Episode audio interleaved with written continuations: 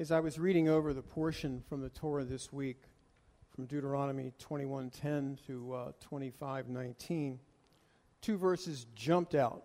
I mean, just flew off the pages, causing me to re- pause and reflect and meditate just a little while longer. And I believe that these verses can really shed more light on the events surrounding the death of our Messiah. And once again, I'm both amazed and blessed by the price that he paid for all of us. I want to read again Deuteronomy 21 22 to 23. And if a man has committed a sin worthy of death, and he is put to death, and you hang him on a tree, his corpse shall not hang all night on the tree, but you shall surely bury him on the same day. For he who is hanged is accursed of God, so that you do not defile your land, which the Lord your God gives you as an inheritance. I think that we can see in these verses that there were some sins that were in fact worthy of death. They included, for example, sins of the wayward and rebellious son, and also the sin of idol worshiping.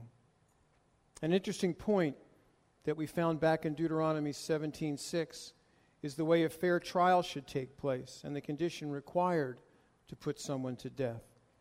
Quote, on the evidence of two or three witnesses, he who is to die shall be put to death. He shall not be put to death on just the evidence of one witness. How does this connect to Messiah Yeshua? Well, the books of Matthew and Mark describe the unfair trial that Yeshua faced. Specifically, they both tell of the way that two witnesses were not able to give the same testimony since they were all false witnesses. However, in both accounts, we see that the turning point took place once the high priest approached Yeshua with this question Matthew 26, verses 63 to 66. But Yeshua kept silent, and the high priest said to him, I adjure you by the living God that you tell us whether you are the Messiah, the Son of God. Yeshua said to him, You have said it yourself. Nevertheless, I tell you that hereafter you shall see the Son of Man sitting at the right hand of power and coming on the clouds of heaven. Then the high priest tore his robes, saying, He has blasphemed. What further need do we have of witnesses? Behold, you have now heard the blasphemy. What do you think? And they answered and said, He is deserving of death. Again, the high priest was questioning him and saying to him, Are you the Messiah, the Son of the Blessed One? And Yeshua said, I am, and you shall see the Son of Man sitting at the right hand of power, coming with the clouds of heaven, and tearing his clothes. The high priest said, What further need do we have of witnesses? You have heard the blasphemy. How does it seem to you? And they all condemned him to be deserving of death. As we know, Yeshua was put to death. He had to be, since he was the ultimate fulfillment of God's word. However, the way in which he died was very different from the way the Torah commands it to be done. In the Torah, a guilty person must be put to death first, mainly by stoning them, and then is to be hanged on a tree as a form of shaming. However, Yeshua was put to death in a Roman way when he was crucified on a cross. The Romans would put the person on the tree while he was still alive so that he could suffer a slow and torturous death, and then leave the body on the tree so that it would not it would rot. Leave it there for the birds to eat. Please note that in the biblical instructions the person's corpse should not hang all night on the tree, but rather the body should be buried the same day and before sundown.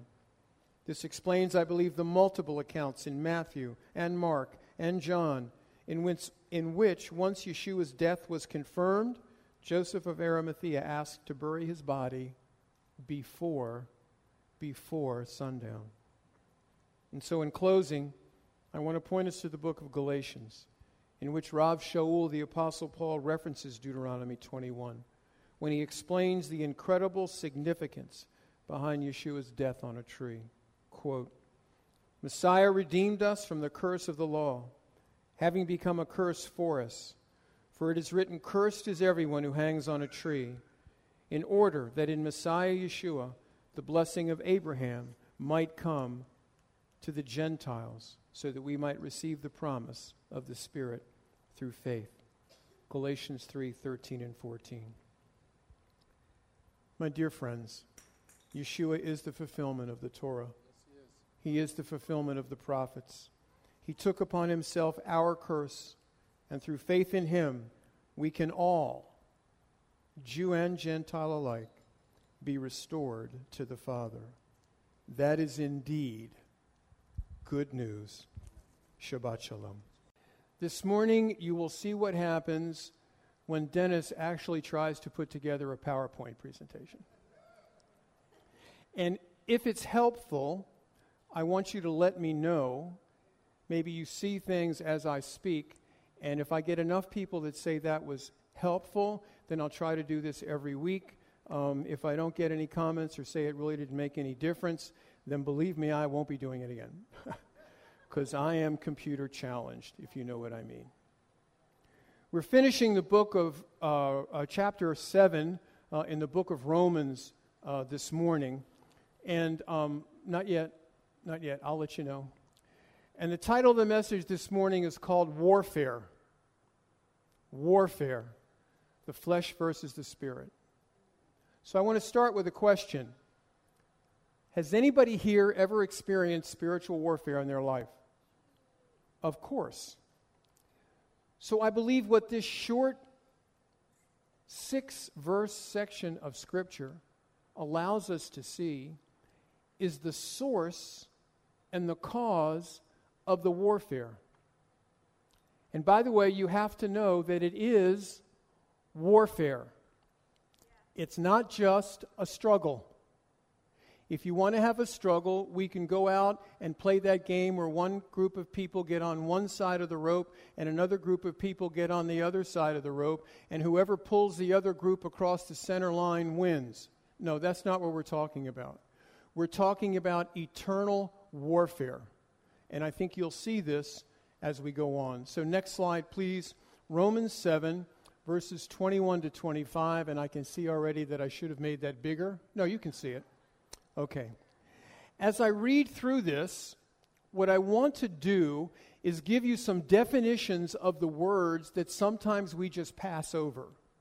And that's not a reference to Pesach. I have a, oh, somebody got it. I've got a wonderful um, reference at home. Uh, it's called Spiro Zodhiates's Bible and Dictionary. And what it does is it gives the Strong's Concordance numbers for all of the major words in Scripture, and then you can go back to see Zodhiates's explanation of not only what the translation of the word is in Greek, not only the pronunciation of the word is in Greek, but the intent of the word is in Greek. So as I read this, I'm going to stop at each word that I want you to pay close attention to. I find then a law, the Greek word here is nomos. It could be a general law, it could be a specific law, it could refer to the law of Moses, but it can refer to other laws. I find them a, a law that evil is present with me. In other words, it's there to give me a word or a command to do something. Evil is present with me, the one who wills to do good. In other words, the one who wants to perform what is beautiful and what is complete in the eyes of God. For I delight, I take joy in, I rejoice in the law of God according to, and the Greek there for according means down in. I take delight in the law of God down in the inward man. But I see or I perceive another law in my members. And the member here talks about the flesh, and the flesh is the seat of desire and passion. warring, literally leading an army against the law of my mind and bringing me into captivity. Please understand the military terms that are being used here to be led away captive to the law of sin. In other words, missing the mark of the true goal and scope of life. And that law of sin is in my members. This is not a yin yang theology. There is no good spirit and bad spirit fighting against each other in your spirit. How can that not be? Because God can't dwell in the presence of sin. I remember being in Israel last month, and I was talking with um, one of the, the, the, rabbis there, and I, I, we were talking about how Yeshua literally sweat blood in the garden.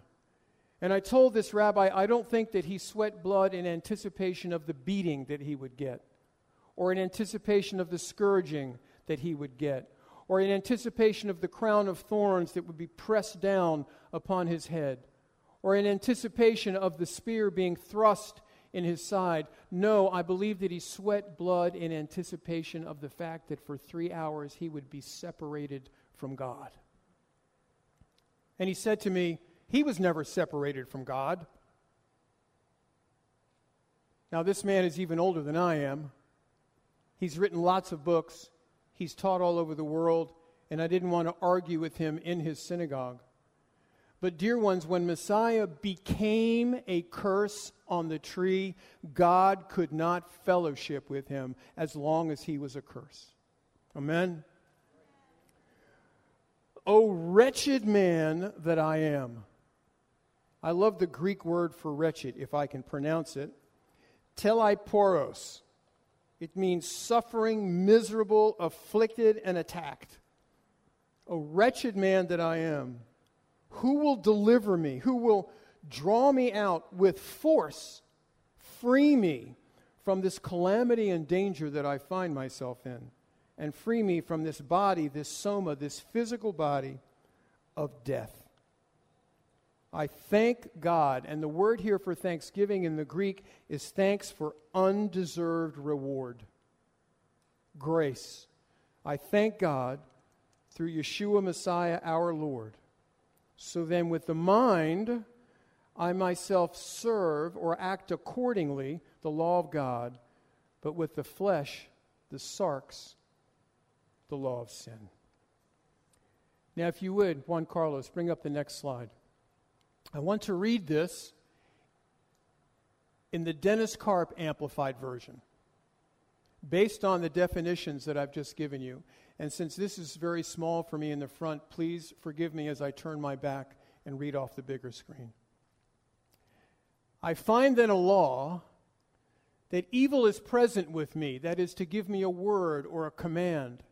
To me, who wants to do what is good and beautiful and complete, for I take joy and rejoice in the law of God deep down in my spirit.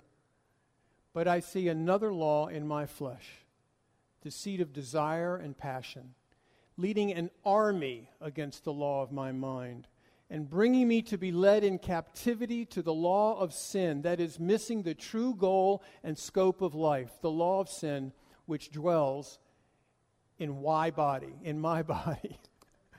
O troubled, miserable, afflicted, and attacked man that I am, who will deliver me? Draw me out by force. Free me from this danger and calamity, from this body of death. I thank God for this undeserved reward through Yeshua, Messiah, our Lord. And so then, with the mind of God, I serve the law of God, but with the flesh, the law of sin. Next slide, please. Spiritual warfare. So, the question I want to ask here is who or what is Paul talking about? Because earlier in Romans chapter 7, we talked about the fact that in Hebraic thought, most preaching is communal in nature. It doesn't talk about just me, myself, and I. It talks about many other things. For example, perhaps this scripture passage is talking about Adam, Adam in the garden, as we read about in Genesis 1 and 2. Give me a second. God said, See, I have given you every herb that yields seed, which is on the face of the earth, and every tree whose fruit yields seed. To you it shall be food for you. Also to every beast of the earth, to every bird of the air, and to everything that creeps on the earth in which there is life, I have given every green herb for food, and it was so. Then God saw that everything that he had made, and indeed it was very good, so the evening and the morning were the sixth day. But God gave Adam one command of the tree of the knowledge of good and evil, which is in the midst of the garden, of that tree and that tree alone, you shall not eat, lest you surely die. And Adam's flesh was aroused, and Adam's passion was aroused, and his desire and lust was aroused, and he and his wife disobeyed the one law that God gave him, and the law of sin entered into his flesh. So perhaps this passage speaks of Adam. Or maybe it speaks of Israel at Mount Sinai, Exodus 19 and verses 7 and 8. So Moses came and called for the elders of the people and laid before them all these words which the Lord commanded him. Then all the people answered together and said, quote, All that the Lord has spoken, we will do. And then what did they do? They wanted to go back to Egypt. They wanted to create idols of gold and silver. And they also disobeyed the laws that God had given them, and the law of sin went into their mortal bodies. And they began to act on the flesh as opposed to acting according to the law of God. Or perhaps it's um, Paul as an immature believer, as some theologians and apologists suggest. Acts 9, verses 15 to 20. Acts 9, verses 15 to 20. But the Lord said to him, this is to Shaul, go. I mean, he says to um, uh, Ananias, go, for he is a chosen vessel of mine to bear my name before the Gentiles, kings, and the children of Israel. For I will show him how many things he must suffer for my name's sake. And Ananias went his way and entered the house, and laying his hands on him, on Paul, said, Brother Saul, the Lord Yeshua, who appeared to you on the road as you came, has sent me that you may receive your sight and be filled with the Holy Spirit. And immediately there fell from his eyes something like scales, and he received his sight at once, and he arose and was baptized. And when he had received food, he was strengthened. Then Saul spent some days with the disciples at Damascus. Maybe this was Paul in his first steps as a believer. Maybe it was Paul where the Spirit of God had not reached maturity in him yet. Maybe it was Paul when the Spirit of the law, which he was living under before, the Spirit that led him to stand like a coat check guy, gathering coats as they were stoning his brother. Maybe that was Paul, the immature believer. Or maybe it was Paul, the mature apostle. Look with me at Philippians chapter 3 and verses 8 to 10. Philippians chapter 3 and verses 8 to 10. But indeed, I also count all things lost for the excellence of the knowledge of Messiah, Yeshua my Lord, for whom I have suffered the loss of all things, and count them as rubbish, dung, that I may gain Messiah and be found in him, not having my own righteousness, which is from the law, but that which is through faith in Messiah, the righteousness which is from God by faith, that I may know him and the power of his resurrection and the fellowship of his sufferings, being conformed to his death. Maybe it's Paul in his maturity. Maybe it's Paul as he writes this letter to the Roman believers Maybe it's Paul who still struggles with the sin that resides in his flesh.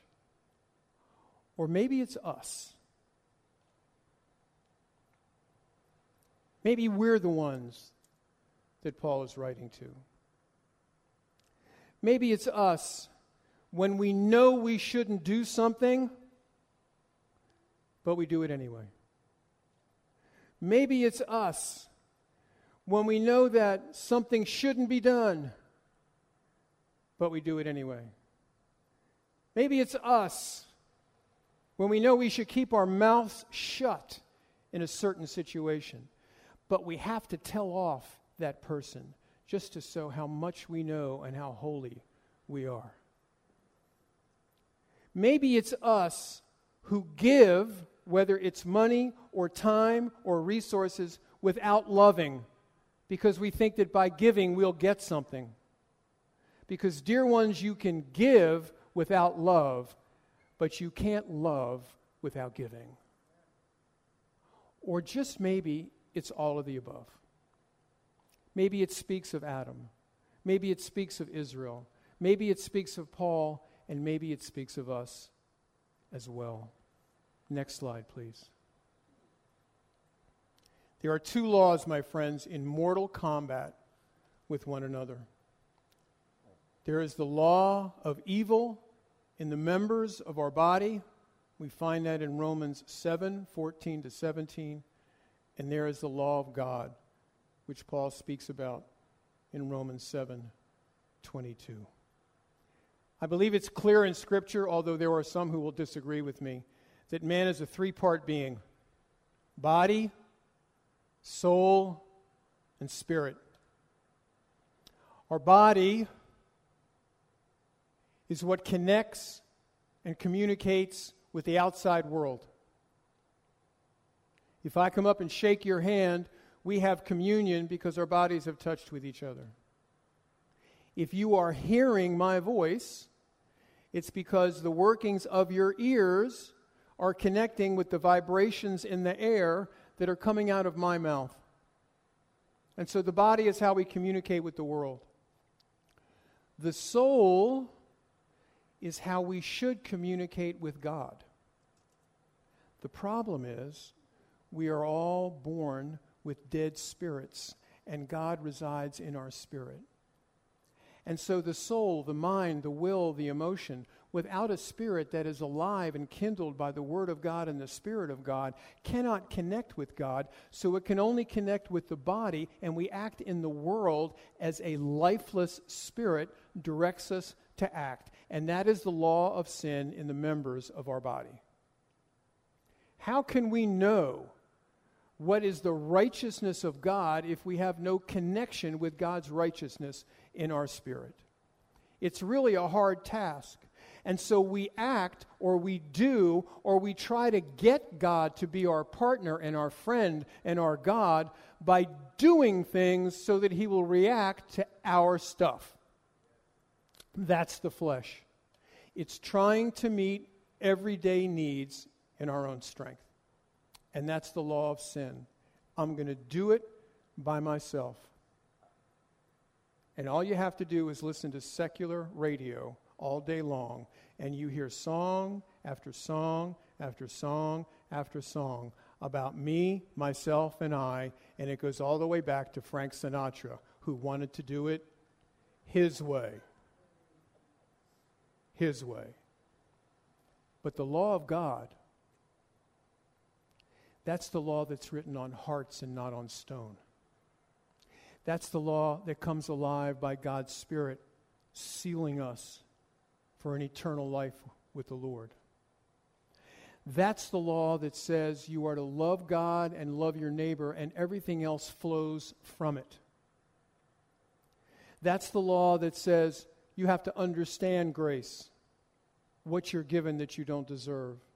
You have to understand mercy, what you haven't been given that you do deserve you have to understand the price that was paid for your salvation. The death of an innocent one upon the tree who was hung as a curse in our place. And when we know that, then what we do is out of love and appreciation and thankfulness and not out of duty. I don't come here every Saturday morning because I'm the rabbi. I come here every Saturday morning because the Spirit of God resides in me and I want to be here every Saturday morning.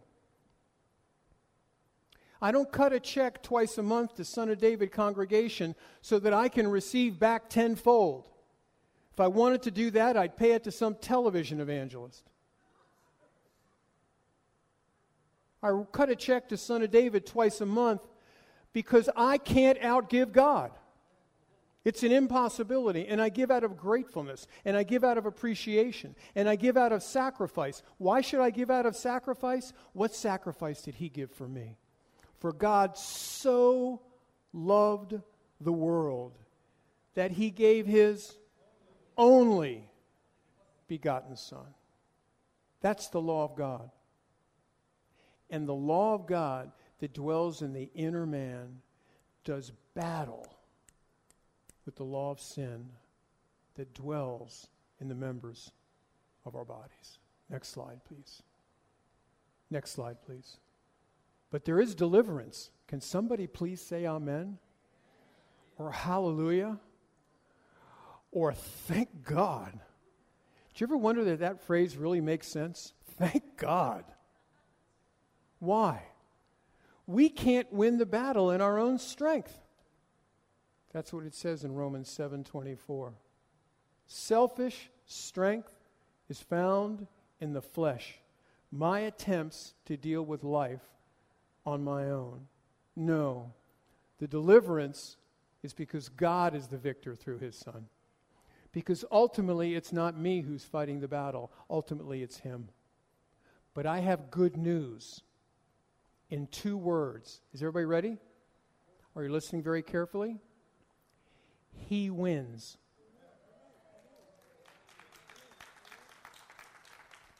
I've read to the end of the book, and I'm not talking about maps. Oh, you're not listening this morning. I'm talking about Revelation the victory that God has at the end of the book of Revelation was planned before the earth was ever created. Our God is in control. No matter what battle you're going through, no matter what struggle you're having with the flesh, if you are a believer in Messiah Yeshua, you have victory. And what you have to do is connect with the law of God in your spirit so that God, through your spirit, can do battle with the law of flesh that resides in the members of your body. It's not you who fight, it's He who fights for you. And as long as you keep trying to fight it on your own, as long as you keep trying to make people like you on your own, as long as you try to make right with people on your own, as, as long as you try to complete things and do things and be seen good and be seen uh, uh, efficient and be seen powerful or be seen beautiful or be seen whatever you want to be seen by other people on your own, you're a loser and you've lost the battle. Because the only one that matters is God and how He sees you. And all He wants you to do is obey. All He wants you to do is love. Not just Him, but love who He loves. And that's everybody else, believer or not believer. His grace in us should be our grace to others. His mercy for us should be our mercy for others. And so Paul because God is the victor, says wonderfully, I thank God through Yeshua Messiah, our Lord.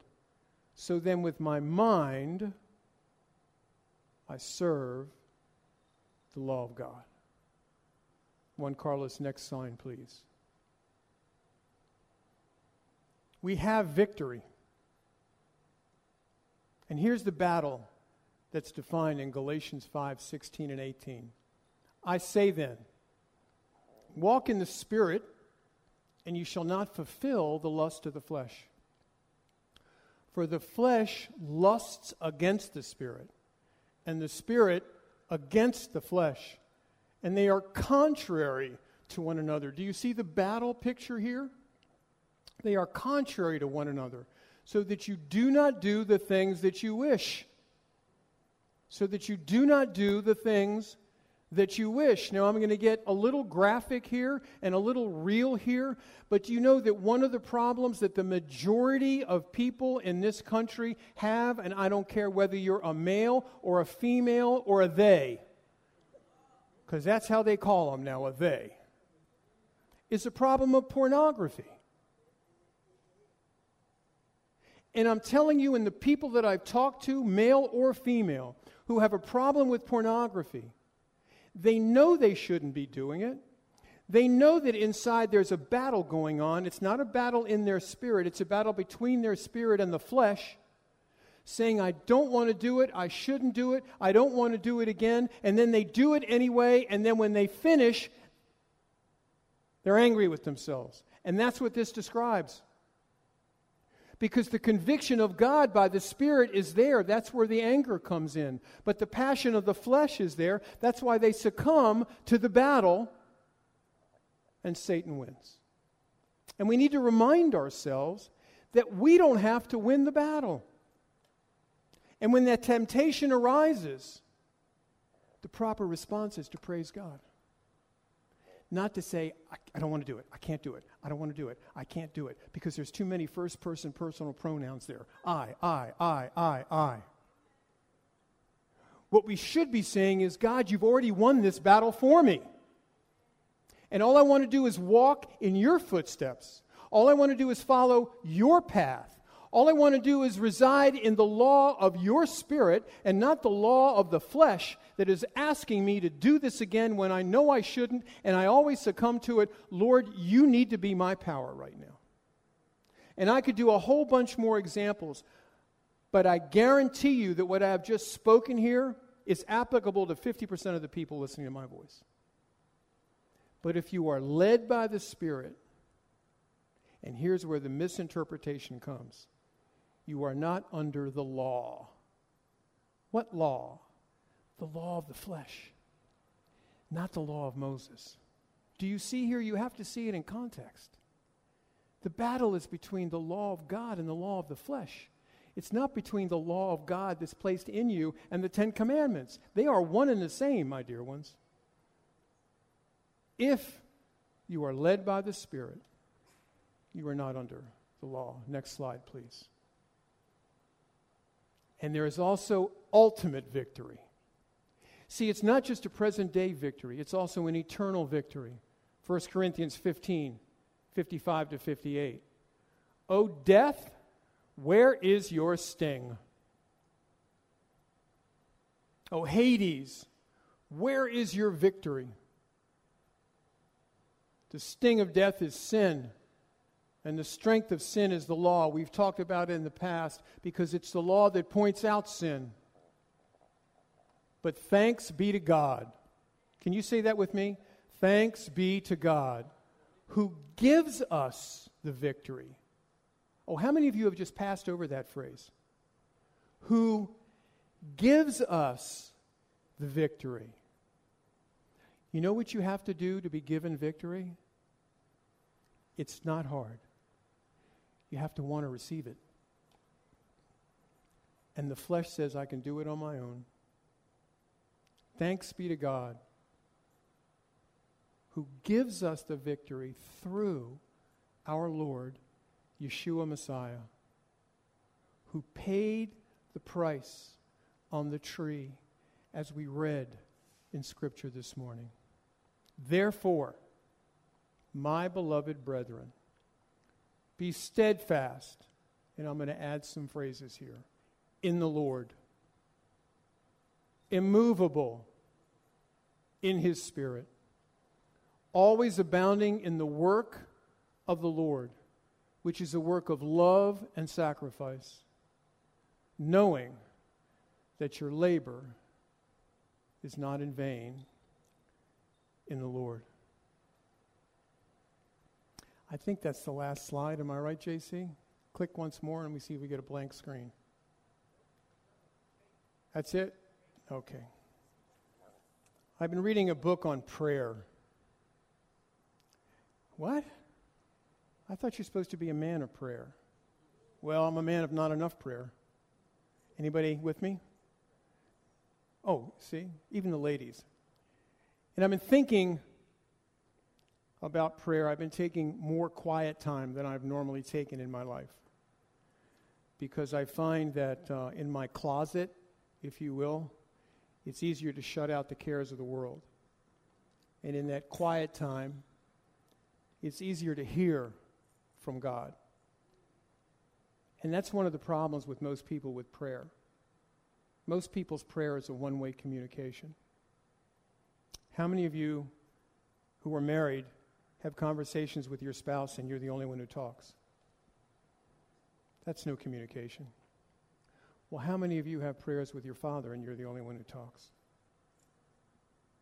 That's not communication either. It's in the quiet place when we spend time with God that He invigorates His law in our spirit. It's in the closet when we lock out the world that surrounds us that we can truly see what is beautiful and lovely in His sight. It's in that closed, intimate conversation where God can take the anger of our heart and turn it into grace and mercy. Where He can take what happened to us during the day that made our flesh rile up and turn it into compassion to pray for the one who riled it up. And I think that's where we all need to be. Scripture says, pray once a day in the morning, right? pray without ceasing. You know, like in the car when some jerk cuts you off. Or in the grocery store when someone's standing in front of you in a really short line and argues with the cashier for a half an hour while the long line to your right goes through. Oh, you've never been there, right? Or when you have to buy something from Walmart. or your friend or spouse says something cruel to you in their flesh and you want to react in kind. It's in the quiet place that God instructs you how to properly react, not by the law of sin in your flesh, but by the law of God in your spirit. And that's what this section is about. It's not grace versus the law, it's the flesh versus the spirit. And that's what Paul is talking about. And that's what the majority of the church, I believe, today has gotten wrong. God's law is pure, it's holy, it's righteous, it's just, and everything else that you can say about it that isn't bad. And He gives it to us so we can see that we can't keep it without Him. And so we invite Him in. We ask Him to be our life. We ask Him to be our strength. We ask Him to fill us, to mature us, to teach us, to convict us, to lead us, so that we can be ambassadors to others for His goodness, which is what we should be doing. He sacrificed for us, we should sacrifice for Him. So that when we want to do what we know we shouldn't do, we don't do. Guess what, guys? We are not going to do it all the time. We're not going to get it right all the time. But praise God, we have a loving God who forgives us anyway. Or actually, praise God, we have a loving God who's already forgiven us. And when we ask for forgiveness for the things that we do, He just reminds us that, oh, by the way, I already did that. You know, like 2,000 years ago, my son hung on that tree. That was for you, Dennis. That was for you, son of David. Now, I normally don't do this, but I don't know anybody's heart here. There may be people here who have been coming to Son of David for uh, 20 years but have really never understood what God's grace and mercy are all about. There may be people who have come here maybe for the first or second time and just like to get their Hebraic itch scratched. Or there may be someone here who hasn't understood fully what God has done on their behalf. And so I'm going to ask that if there's anyone here this morning who wants to make a first time confession of faith in the loving kindness of God to sending his only begotten Son to hang on a tree for, your, in your, for you in your place, if there's anyone here this morning, in just a minute I'm going to ask you to stand. If there's anyone here this morning who's taken God's love for granted, and I'm not debating whether once saved, always saved, or not. But sometimes we f- find people who have said the prayer and then they go on living life the way they used to. If there's anyone here like that this morning, that wants the Spirit of God in their heart to rule as opposed to the Spirit of sin in their flesh, in a moment I'm going to ask you to stand with me. And if there's anyone who just wants to stand because they want to declare God's love, I'm going to ask you to stand with me. So, would you all who want to make any one of those three decisions, please stand? And I want you to repeat after me Avinu Malkenu, our Father and our King. You gave the most precious gift that was ever given or could ever be given the gift of your Son to die in my place so that I might live forever with you. Father, I understand that life is a battle. I understand that I'm in the midst of spiritual warfare. But I also know the battle is not mine. The battle is yours, and you've already won. And so, Lord, this morning, this Shabbat, I give you my all. This Shabbat, I declare your Son as my Lord and Savior and Redeemer. This Shabbat, I declare your Spirit as, to, as the convictor of my soul and the teacher of my spirit. And this Shabbat, by your help, Lord, I will submit to your will, succumb to the love of God, obey the law of the Lord, and fulfill the commandment to make disciples of all nations through my witness of your love. And I pray this, Father, in the name of your Son and my Savior, Yeshua. Amen. May the Lord, may the Lord bless and keep you. May his grace and his face shine upon you. May the Lord lift up his countenance upon you and give you peace, and give you peace. Adonai v'yishmerecha. Yair Adonai panav elecha v'yichuneka. Yisa Adonai panav elecha v'yasem lecha shalom. V'yasem lecha shalom. This is the way you shall be blessed. From day to day, He'll be your rest. This is the way you shall be blessed. From day to day, He is your rest. May the Lord, may the Lord bless and keep you. May His grace and His face shine upon you. May the Lord lift up his countenance upon you and give you peace, and give you peace, and give you peace, and give you peace. Let's say a blessing for the fruit of the vine and the bread before we go down for our Oneg. Baruch atah Adonai, Eloheinu melech haolam, borei peri hagafen. Amen. Blessed are you, O Lord our God, King of the universe, who creates the fruit of the vine.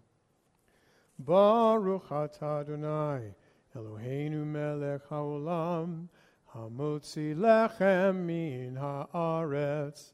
Amen. Blessed are you, O Lord our God, King of the universe, who brings forth bread from the earth. B'Shem Yeshua Mashiachenu, in the name of Yeshua our Messiah. Shabbat Shalom.